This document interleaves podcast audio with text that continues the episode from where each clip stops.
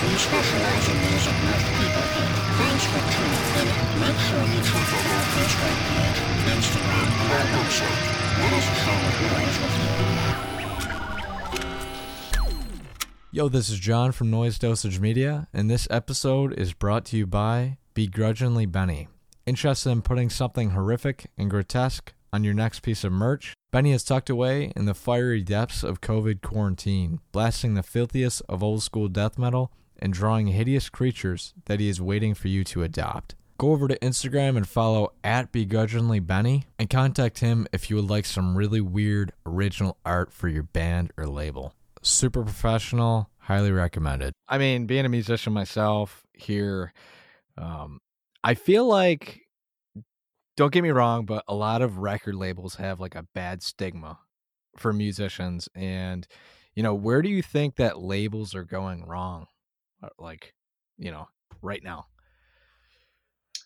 Yeah, man. You know, in terms of, I guess I really don't focus on a lot of the the, uh, the larger labels. More often Mm-hmm. than not, I just try to focus on the underground, kind of more our peers. A lot of them are doing great stuff. Everybody has different goals. Some are uh, focused on putting out maybe just maybe more focused on the quantity of releases.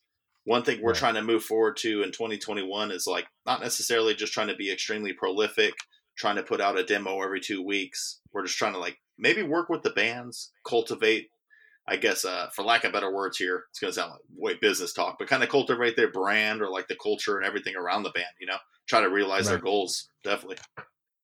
Exactly.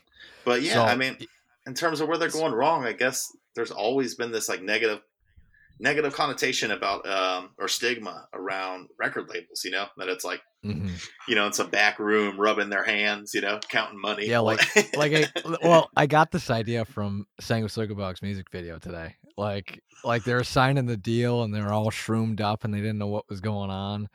And uh I don't know, a lot of people that's that's what they think of labels nowadays. Like it's like a 80-20 thing. Like, hey, they take all the money and uh the band gets 20% or something crazy.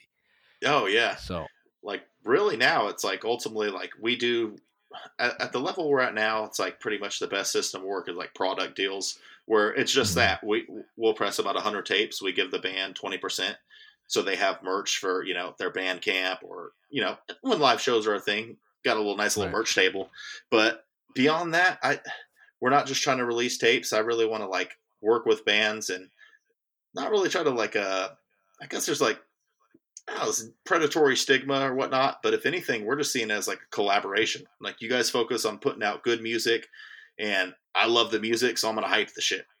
Pretty much, you know? Right. Right. And I was actually thinking of making my thing a long time ago, a label. And I, I kind of like fell back because people were like, I don't know, man, you should you should think think about that because, you know, there's there's a lot of like hidden things that you got to worry about. I'm like, ah, okay. I- I- And then I backed down. I never did it. Yeah, you know, I'm sure there are like honestly, and I, it's funny because like early on, I've been on a couple other podcasts, and I've kind of said, "Oh man, this running this label thing so easy." And of course, you know, that was a couple months into it, but I mean, obviously, you know, to be successful and you know to have some longevity in it, longevity and like you know staying power, it takes a lot of work. But I mean, Right. it's and at the level we're at now i don't think we need to worry too much about the details in terms of like legal implications contracts all that you know Oh, it's yeah, it, it's kind of exactly. it's kind of handshake you know agreements kind of you know uh, but i mean eventually we'll probably get there and ultimately from what i understand contracts you know they have a they kind of have a negative stigma too but i think it kind of just holds everybody accountable looks out for everybody's best interest you know for the Right, most part Right, exactly. i mean All I right. Can't, say that for everything but there's probably some shady contracts Yeah, exactly. What are three things that you've had to like overcome so far? Being, you know, the one. It's a one man thing, correct? Well, it's it's a pretty much a two man operation, and essentially kind of Okay. turn it into it may turn into a three man operation because inevitably with growth you got to have a team around you. So Right.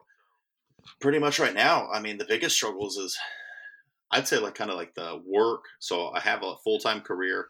I'm an outside Mhm. sales rep, so more often than not, I'm usually traveling, staying in hotels. So it's very hard to manage like my free time, just delegating my time to like my girlfriend, it might sound goofy, but my pets, you know, I, like I, if you Hey, have I a got a dog, you- yeah, I got a dog myself, dude.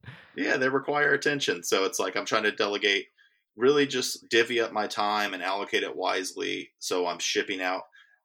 One thing, one thing that's really easy is kind of to get lost in the sauce, for lack, lack of better words, on Instagram or social media. But I feel Oh, like for sure. the success is in like I, I hate to sound like a like a fucking high school basketball coach or some shit, but the fundamentals, you know, like hmm ship your shit out make sure you're shipping it out like in a timely fashion you know make sure your communication with your customers good make sure you're packing it up correctly so i, I think just managing my time and trying to like hold ourselves to that standard while balancing my like relationships personal life that's been the hardest man straight up Right. but and then and then you know find the uh, best music you can. You know, Exactly. Yeah. For, fortunately, there's not a shortage of that. So honestly, there's just like so much good music, and there's labels popping up all the time, dude. There's like people who reach out, and even people, homies, who have said like, "Man, you've inspired me to make my label," and like, I'm like, that's fucking awesome. You know, it's it's not like a famine mentality. It's like there's so much good music that needs to be put out. So like, the more the merrier. You know. right. And it, the thing is, like, I get this all the time. You know, I ask people, they're like, you know, I feel like the music industry is oversaturated, and I'm like, dude, that's a good thing because like, there's so many like, I don't know, more music you can get into. Yeah, When are way when options ever a bad thing, bro? Options Yeah. are always a good thing. You know, it's awesome. Well, Absolutely. It's usually it's usually the bigger bands I talk to. They're like, "Yeah, man, I'm just sick of seeing all these younger bands. There's just so many of them."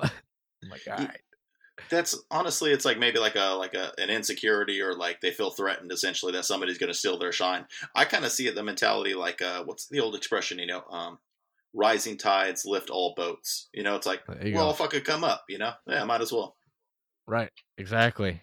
Um, so last thing I have for this small little podcast is, you know, give me some uh, characteristics about yourself that is going to aid the label in the future, or now.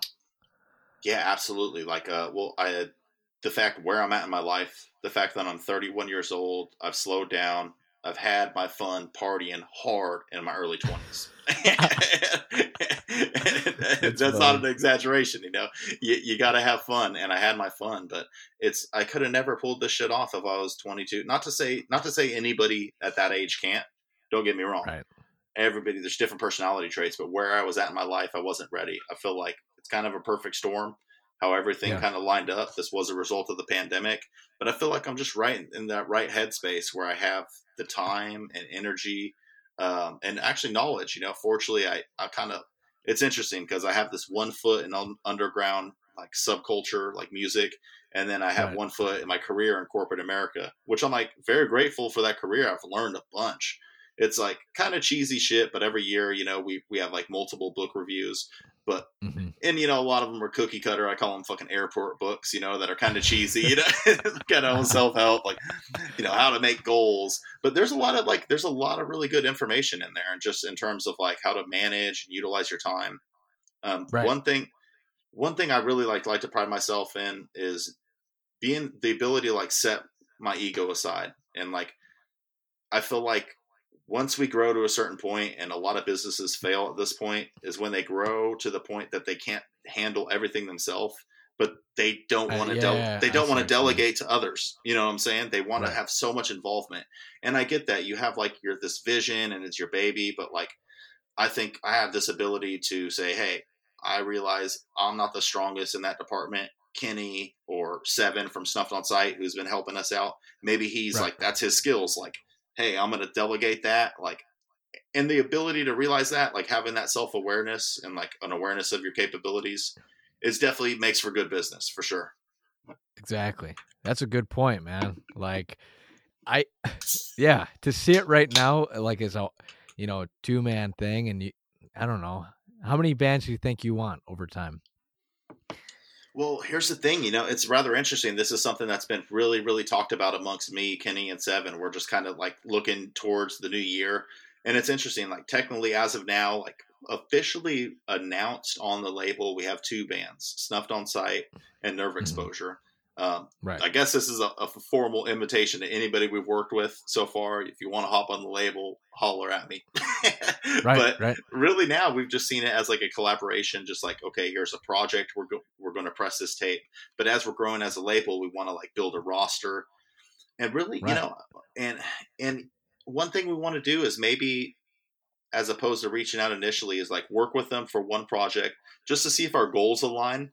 You know what i'm saying? Like Right, before right. a commitment. So i think that's what we're going to do. I don't and always rule of thumb is quality over quantity. So even if we can keep it to you know eight to ten solid bands and really just foster and grow their career you know that that'd be fucking awesome you know That would be sweet to be able to say, you know, like, look at man, I uh I promote everybody says, you know, a musician can't make a living. You know what I mean? I mean a majority of people. Oh, you can't make a living, man. You're just gonna be writing music. But to be able to say, Hey, I give this guy a paycheck would be amazing, in my opinion.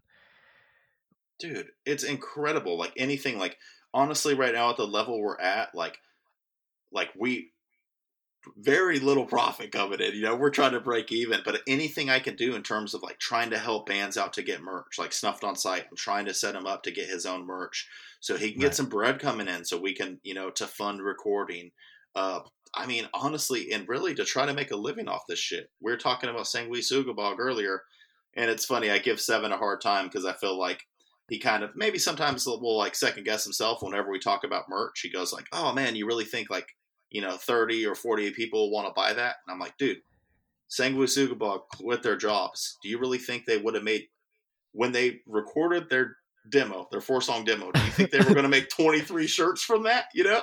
Yeah, yeah, exactly. yeah. Do you think they would live off of a four song demo? No. You eh, to a certain point. I don't want to say fake it till you make it, but you just had, had that confidence and that bravado about it, and just like run with it and and, and try it. If you never try, Yeah. you'll you're never going to find out. Straight up. I thought it was the coolest thing today. You know, I'm never on Facebook, but I did go on today and I saw Devin put on his uh, Facebook that he started a job at Century Media. I'm like, dude, that is fucking rad because, yeah, uh, like you said, only four songs, and now I think he said that he's putting five more on the new album. But it, it's incredible, and this is something I've kind of talked about like at length. So I don't want to, you know, beat a dead horse here, but I mean, Right. I I hate that in like punk and underground metal. Like when bands start to experience a little financial success, everyone hates on them. It's like, no, I my favorite musicians, I want them focusing on making music. You know what I'm saying? I don't want to be in some fucking barista or some bullshit warehouse job. You know what I'm saying? You know, like why would you? You know, why they get a little bread and everybody, you know, or shuns even them just or making something. it by, just making it by, Yeah, just and, be able to do what you want to do. and exactly. I've and even bands that like think bands like Gatecreeper, for example, who kids Yes. maybe younger kids have this idea they're like living in mansions or something, you know. But I'm like, no, they're like they're probably making humble livings, you know, like middle class, lower middle class. They're getting by, you know, but they're doing what they love, and that's what's important. And the fact Yeah. that they have a big enough following to support that, that's fucking awesome. That's a great thing, you know. It was it was cool. Yesterday I was on YouTube and I saw a Gatecreeper video is like six or eight years old years old and I was like, holy crap, man. Like they haven't they've stuck to their roots their, their like whole time. Like they just I don't know. They never changed because the media or the social media wanted them to. they seem like really cool dudes and i mean inevitably it's just kind of sad that like whenever a band gets like some a- acclaim or notoriety they just get a, a lot of their original fans turn their back on them you know it's like it's so weird like but Right. that's just the way it goes the nature of the beast but we're not like that fuck that good music's good music you know Yo, you should have Eric on your podcast, man, the guitar player. I've talked to him before. He's freaking nice, dude. hell yeah is it the big boy with the handlebar mustache And the uh, cowboy hat. Yep, that's I like him. that guy. Yeah, I've seen him live. They're really good live, dude. That's a seems like a cool dude too. Just a cool persona about him. the handlebar mustache. Exactly, man.